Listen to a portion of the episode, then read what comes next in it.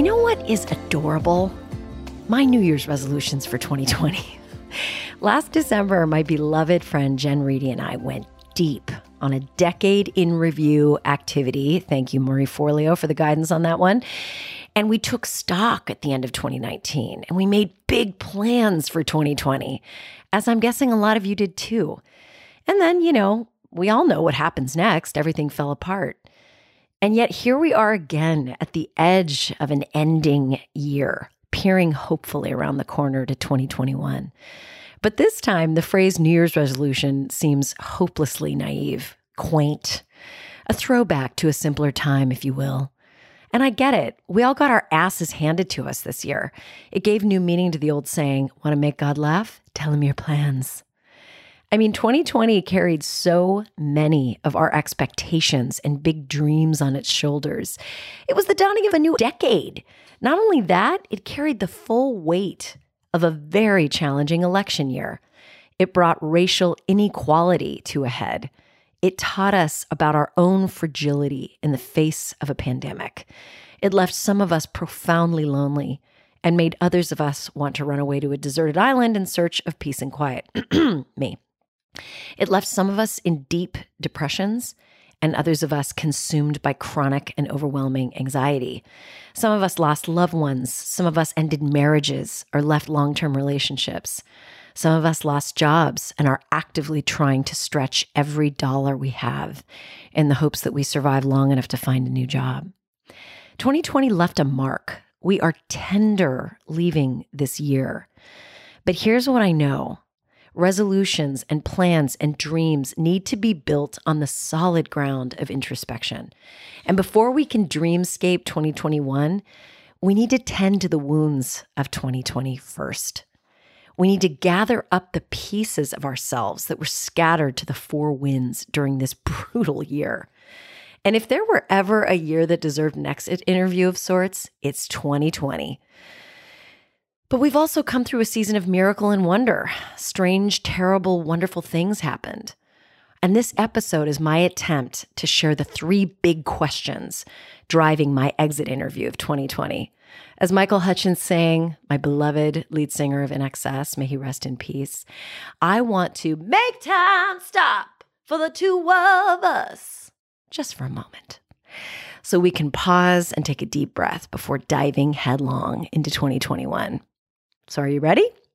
Here are my three prompts for closing out the year. One, and these work very well. If you're driving, you can hit pause and talk them out, or you can write them in a journal, but these are the three ones. Okay, ready? One, what were the sweet memories of twenty twenty? The moments of magic, grace, triumph. What do you hope you never, ever forget from this year? We need to savor those moments because, as we know, our brains are naturally wired to perseverate and focus on the negative and neglect the positive. So first off, what are the sweet memories of twenty twenty? And second of all, what are the sour memories? The moments of grief. And grief isn't just reserved for literal death. A lot of us need to grieve the loss of the year we thought we would have, the plans we made, the future we'd envisioned. What needs its own little descanso, as they say in Spanish? A descanso literally means rest, but the word is also used to describe those little crosses we see by the roadside where someone has died in a traffic accident. Those little crosses serve as a powerful and important psychological device. They allow us a reminder, a moment to process and note the end of something, to acknowledge what was lost. And this doesn't come from me. This idea, this concept of making our own little mental descansos came from the brilliant Clarissa Pinkola Estes. We are allowed to mourn what was lost, you guys. And not only are we allowed to, we need to. I think unprocessed grief takes an energetic toll. It's like carrying excess weight that drags us down. Have you ever seen somebody who lives out of their car and it's just like full of stuff? It's it's like the car version of hoarders. I mean, there's no way those people know what's under those piles. They're just driving around, surrounded by them, surrounded by their own garbage. And that's us when we don't process pain. And twenty twenty brought pain. I don't know of anyone who didn't experience it this year. So that's the second thing. First question is, what are the sweet memories of twenty twenty that you never want to forget? And what are the sour moments that really deserve to be processed and owned? And lastly, what did twenty twenty come to teach you? Every year brings its own kind of lesson. What was the lesson of this year? Now, look, this may be as far as you and I travel together right now in this episode. You've got the three questions, and you may be ready to just dive in and write on and shine on, you crazy diamond. But if you want to go further and are curious about how I answered these questions, stay with me. So for the first question, what were the sweet moments? I, you know, it was funny when I really sat down and thought about it. There were so many. It was incredible, actually, how many beautiful memories I have of this year, despite how awful it was. But I kind of narrowed it down to these three moments. One, I will never forget what I call my miracle walk. I was taking a walk during the early days of shelter in place by myself, and the streets were literally empty. You could walk down the middle of even the busiest intersection, and there was no, there were no cars, and it was quiet. And as I was walking, I saw a woman walking towards me, and that woman was walking a small horse on a leash, or what, whatever you call a leash that belongs to a horse, a rein? I wish I knew, I don't. And I was so excited and delighted and shocked when I saw this woman and her tiny horse, which turns out was like a miniature pony of some sort. I literally was struck speechless. I couldn't even talk. I was so delighted. And if I me- remember correctly, the horse's name was Popsicle, because of course its name is Popsicle. And that memory really captured what the early days of shelter in place were like for me. I saw things I never could have imagined seeing. And I moved through my neighborhood with an appreciation for a new kind of silence that only comes when cars are off the road. So my miracle walk was one of my sweetest memories of the year. The second sweet memory I had, it's funny that some of these memories are so based on animals, but the second one, one morning I was sitting at my desk and all of the windows were open, and as I was typing away, I could hear the sound of water, almost like the sound of a fountain.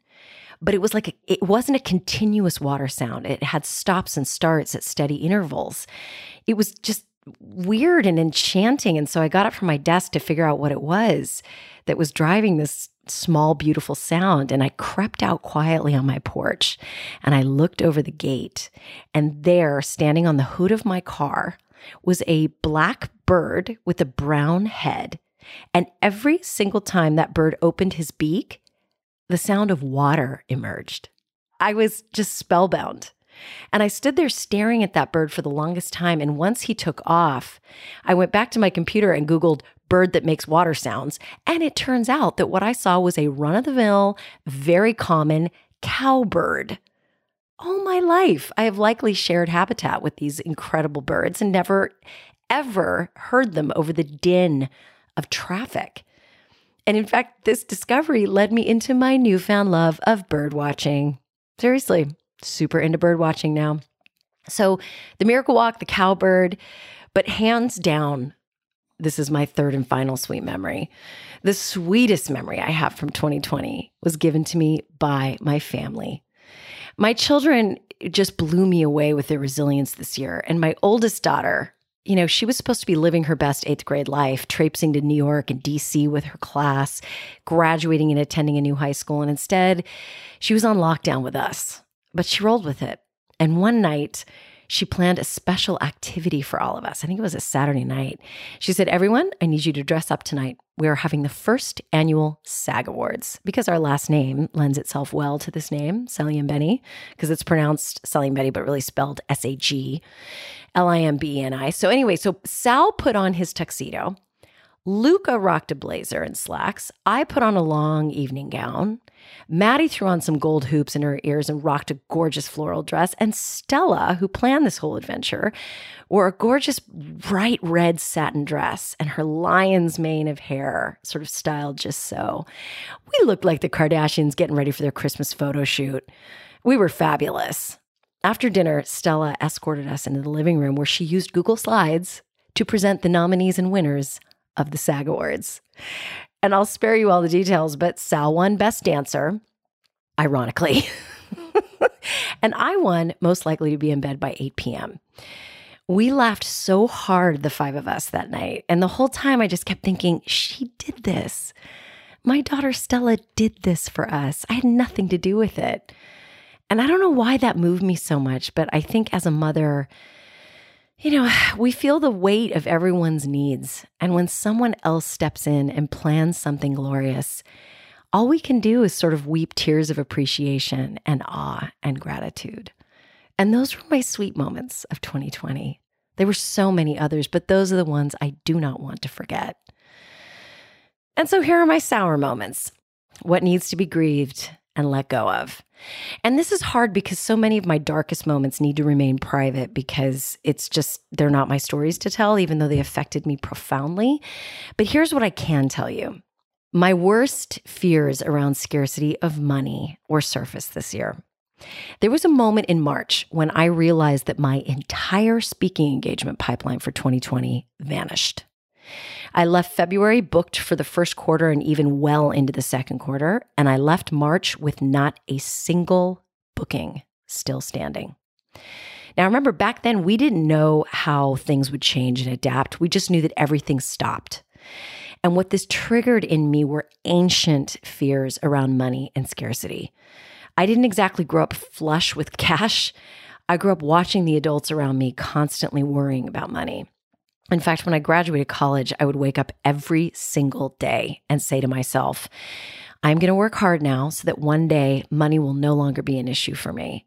It took me years before I began to feel financially secure and stable, but it has been a driving force in my life since I left home at eighteen.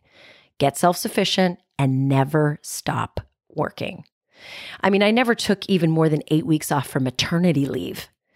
Scarcity around money has haunted me forever, and the sudden disappearance of income sent me into a terror spiral. Meanwhile, my husband was like, dude, I'm here too. There are two oars in this water. You need to calm down. But I'm like, I can't. I'm terrified. This is my thing. So that moment in March really took me into a dark place in my psyche. That was painful. One of the most painful things in twenty twenty for me. The second low point for me is I realized just how codependent I am. Here's a definition of codependency from Melanie Beattie's famous book, Codependent No More. A codependent is a person who has let another person's behavior affect him or her and who is obsessed with controlling that person's behavior. I have always struggled with maintaining healthy emotional boundaries around people. I tend to worry and obsess over what I lovingly refer to as O P P, other people's problems, or O P M, other people's moods. But until covid nineteen, it wasn't that big of a deal. Pre-COVID, my family and I would head off in our separate directions and then return home to each other in the evening, mostly in good spirits. But in twenty twenty, we were together all the time, and the moods weren't always nice. So one of my lows for twenty twenty was when I threw a folded wad of socks across my bedroom and told my beloved husband to fuck off. Yes, ladies and gentlemen, your communication coach told the man she loves more than anyone in the world to fuck off. I was frustrated and exhausted from managing his moods, the kids' moods, my moods, and I finally realized that they are allowed to have bad moods, just like I am. And it is not my job to fix them. In fact, obsessing over keeping everyone full of love and light is just another form of manipulation and gaslighting. And I refuse to be someone who manipulates or gaslights. So yeah, that wasn't an awesome thing to realize, especially given what I do for a living. Lastly, George Floyd and the racism reckon- reckoning that happened this summer. It really kicked off a, a racial reckoning for me personally in earnest. Watching a, a man die on camera and watching an officer calmly drain the life of this man was one of the most shameful, horrifying things I've ever seen. And it kicked off a reckoning nationally and also personally. I bought Layla F. Saad's book, Me and White Supremacy, and I got very honest with myself about how much of my success is tethered to the fact that I'm white. Doors fly open for me. People far more talented and skilled than I am don't even make it into the room because of the color of their skin. And once I realized that, then I needed to begin to work out how to be a part of the solution. And if you want to hear more about that, I did a whole podcast episode on this called My Bruce Willis Moment. So I would recommend giving that a listen. But the whole process was incredibly necessary and important, but not pleasant. It was painful. It was shame-inducing. It was sickening.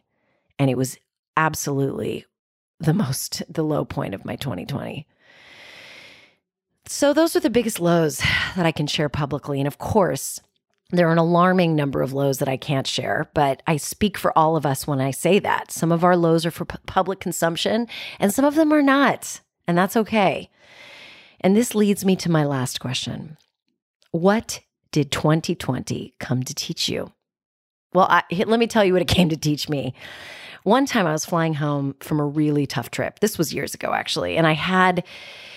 Oh, I'd made the best of a really bad situation with a client, but it really took a toll on me. I felt battered and I felt bruised, but I felt proud that I'd done my best. And I called my dad from the airport and I told him all about it because my dad was the, the absolute guy you wanted to call in a moment like that.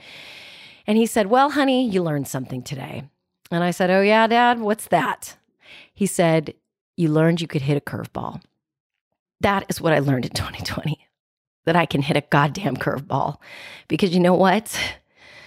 I had to reinvent my business this year. I built a powerful set of virtual keynotes that I've been giving to audiences literally around the world in every time zone since June.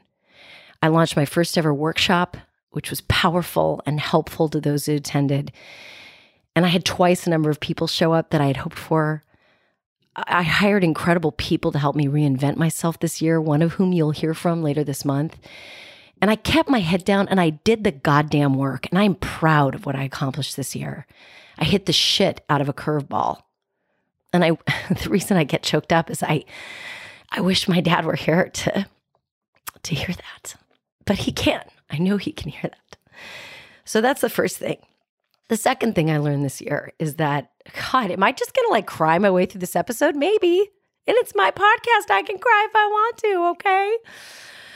The second thing I learned this year is that I have the absolute greatest partner of all time, Sal, and the three greatest, greatest children I could ever have even dared to hope for. My husband and I could not be more different. I'm a magical unicorn who likes to lounge and read books and ask deep, deep questions. And Sal is more like a Japanese bullet train heading toward his destination at top speeds. We experienced some real lows together as a couple. I know there were times that I behaved badly, times he behaved badly. But I will tell you, there is no one on earth I'd rather be with on this journey than Sal. So Sal, if you're listening, I love you. You're an incredible dad. You're an incredible friend. And you're an incredible human being. And to my three kids, you fill me with so much pride. You surprise me with your creativity and your humor and your kindness, and you drive me nuts.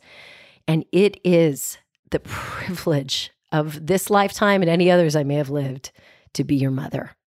Nothing I ever make or accomplish or do will come close to how I feel about having brought you three people into this world. So that's that. Lastly, I learned in twenty twenty that I can pretty much survive anything as long as I have my two best friends in my orbit, Aaron Kennedy and Naomi Myers. I've known these two birds for nearly twenty years. And in twenty twenty, I went four months without seeing them, which has never happened. And it was pretty awful. We spoke on the phone, of course, over FaceTime, but we didn't see each other for four long months. And when we reunited, it was bliss. But even when I didn't see them, just knowing that they exist, just knowing that they have my back and that they love me and celebrate me and all of my weirdness makes me feel strong. It makes me feel brave. And it makes me feel like the whole world could burn. And as long as I have their friendship and the love of my family, I can survive it. Listen, would I have liked to have learned all these glorious lessons under better circumstances? Yeah. I mean, listen, I think we all would have loved to have learned our lessons sipping pina coladas on a nice beach somewhere. But that's not what happened. The waiter brought us shit sandwiches, even though we ordered the ribeye. I mean, what can you do? But here's how I'm choosing to see it. Recently, my mom texted me on a Sunday and asked, every time she calls me or texts me, she says, "Hi, Bug, it's Mom." She's been calling me Bug since birth, and now I call my children Bug as well. So my mom texted, "Hi, Bug, how's it going?" And I texted back, "Good, I'm working, but it's a Sunday, such is the life of the solopreneur." And she texted me back four words that made no sense. She texted, "Pig dead, soldier on." And later when I was walking the dog, I called her and I said, "Am I supposed to know what that means?" And she explained that the phrase "pig dead, soldier on" came from my grandmother. Apparently back in the day, there was an Irish soldier fighting in World War One for the British. And he was miserable and terrified and hungry. And he rode home to his father. And it turns out he just couldn't do it anymore. He's like, "Fighting for the British is just too bitter a pill for me to swallow. Dad, sell the pig and buy me out." And so he, in return, a few weeks later, gets a telegram back from his father. And the telegram has four words: "Pig dead, soldier on." My mom said, "If that isn't perfect for twenty twenty, I don't know what is." Amen, Mom. Amen. We really don't know what twenty twenty-one will bring. All we can do is our best every time we are given the gift of a new day. And don't worry, my next episode in, in January will be an opportunity for us to dreamscape and think about the coming year from a place of possibility. But here's what I know for sure. We had some garbage to take out. We had some tidying to do. We had to reckon with twenty twenty. So may your holiday season be blessed with goodness and gratitude and humor. Because at this point, all we can do is laugh and take another swing at it. In other words, pig dead, soldier on. Shine on, you crazy diamonds, and I'll see you next time.